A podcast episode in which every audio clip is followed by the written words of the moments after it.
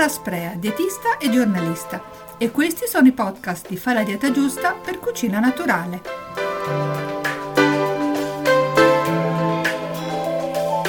Finalmente ci siamo. La primavera, con l'estate alle porte, è il periodo dell'anno nel quale l'esigenza di perdere i chili considerati di troppo si fa più forte. Non per niente viene considerata la stagione delle diete per eccellenza, ma per fortuna è anche la stagione dell'anno in cui diventa più facile dimagrire. Seppur con qualche restrizione dovuta al periodo, aumenta l'attività fisica all'aperto, grazie alle giornate sensibilmente più lunghe e all'arrivo dell'ora legale. E poi il clima dolce contribuisce a ridurre in modo naturale l'appetito, al contrario di quanto avviene in inverno quando le temperature rigide interferiscono con i processi dimagranti. In più la frutta e la verdura di questi mesi possiede una spiccata azione disintossicante e drenante, utilissima per aiutare l'organismo a sgonfiarsi e a tornare in forma, in tutti i sensi. Insomma, oggi parliamo delle tre caratteristiche principali che una dieta di primavera deve avere per essere efficace, con in più una veloce carrellata finale sui sette vegetali di stagione, i magnifici sette, che sono amici della linea e della salute e che sarebbe bene mettere in tavola più spesso che si può.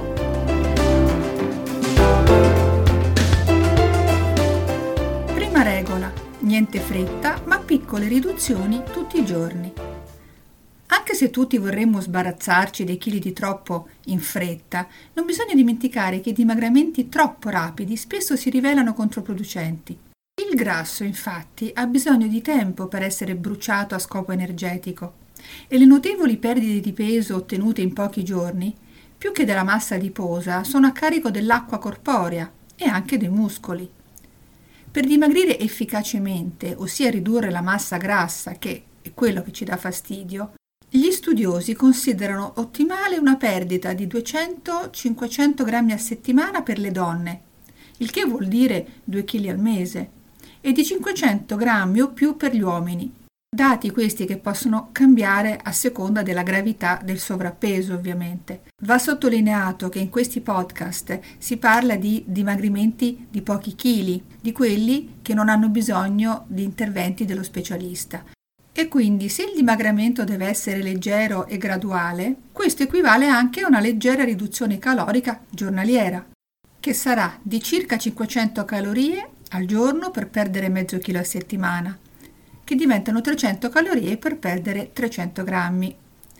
Passando dalla teoria alla pratica, se noi caliamo di 20 grammi la quantità giornaliera abitualmente consumata di pane e di pasta o di altri cereali, meno 126 calorie per essere precisetti, due cucchiaini d'olio, meno 90 calorie, e due cucchiaini di zucchero del caffè, meno 40 calorie, e il calice di vino a cena, meno 100 calorie, otteniamo una riduzione totale di 356 calorie, che equivale a una perdita di peso di almeno un chilo e mezzo al mese, e il sacrificio è veramente minimo. Questi sono solo degli esempi e non è che dobbiamo tutti trasformarci in nutrizionisti, Tuttavia la tattica di levarsi un po' di calorie tutti i giorni, lasciandosi magari la domenica libera, può risultare davvero molto efficace e con il minimo sforzo. E in più non stressa l'organismo e non ha effetti collaterali sul metabolismo, che tende a ridursi quando si fanno delle diete troppo rigide.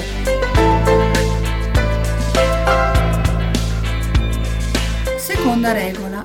Tanta acqua per sgonfiarsi Bere serve anche a dimagrire meglio. Oltre alla pratica sempre consigliabile di bere uno o due bicchieri d'acqua prima dei pasti o degli spuntini di metà mattina e pomeriggio per aumentare il senso di sazietà, l'acqua è indispensabile per aiutare a smaltire i ristagni di liquidi tipici nelle donne con ritenzione idrica. Al posto dell'acqua vanno benissimo anche spremute di agrumi e centrifugati di frutta o di verdura, carote, sedano, che forniscono importanti vitamine, antiossidanti e minerali per un effetto diuretico più spinto, come ho già ricordato nel mio podcast dedicato alla dieta cosiddetta depurativa, l'acqua di cottura delle cicorie o delle verdure amare può essere utilizzata a scopo diuretico.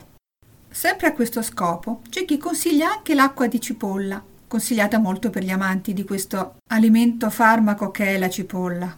Si prepara sistemando in un bicchiere una cipolla tagliata a fettine. Poi si copre con acqua e si lascia coperta in infusione per 12 ore e poi andrebbe bevuta a digiuno, lontana dai pasti. ma cipolla a parte, il consiglio finale è quello di bere almeno 8-10 bicchieri al giorno.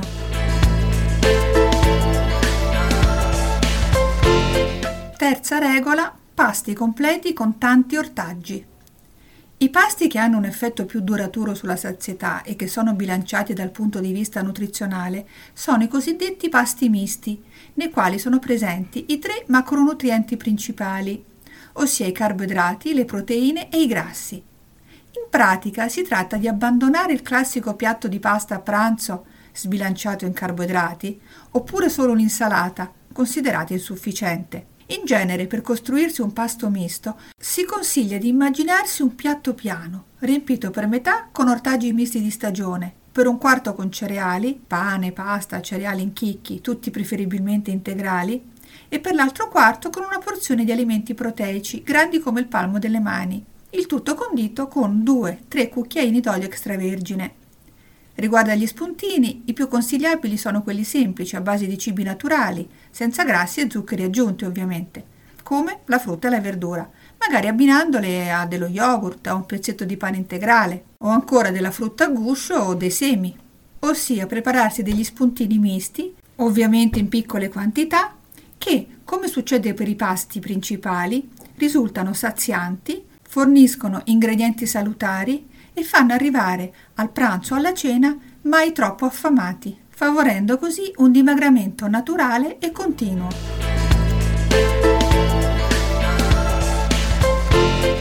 I magnifici sette amici della dieta. Asparagi.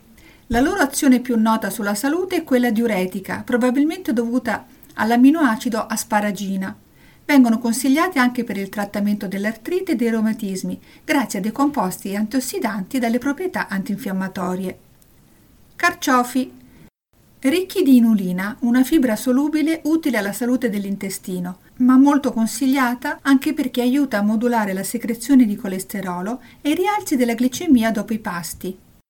Poi è noto l'effetto benefico dei carciofi sul fegato, grazie a composti come la cinarina, da ricordare la loro azione coloretica, ossia che facilita il trasporto della bile aiutando così il fegato a smaltire meglio i grassi. Cipolle e cipollotti. Buone fonti di minerali e sostanze antiossidanti come i flavonoidi e la vitamina E. Svolgono un'azione decongestionante, diuretica, depurativa e anche di disinfettante intestinale grazie all'allicina che conferisce il tipico sapore.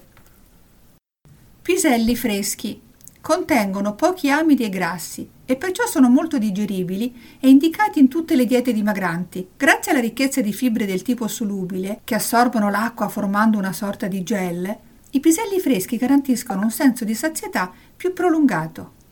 Tarassaco, chiamato anche radicchio o dente di leone e appartenente al gruppo delle cicorie, è un'erba selvatica ricca di caroteni e minerali, calcio in particolare svolge un'azione cosiddetta colagogo-coleretica grazie alla taraxacina che contiene, stimolando cioè la produzione ma anche l'eliminazione della bile da parte del fegato, con effetto disintossicante. E in più il tarassico è considerato una delle erbe più diuretiche, che contrasta quindi la ritenzione idrica. Ravanelli Grazie al raffanolo contenuto nei ravanelli, questi piccoli ortaggi colorati sono utili per la funzionalità del fegato e anche hanno un'azione disintossicante, oltre a essere buone fonti di vitamina C e di potassio.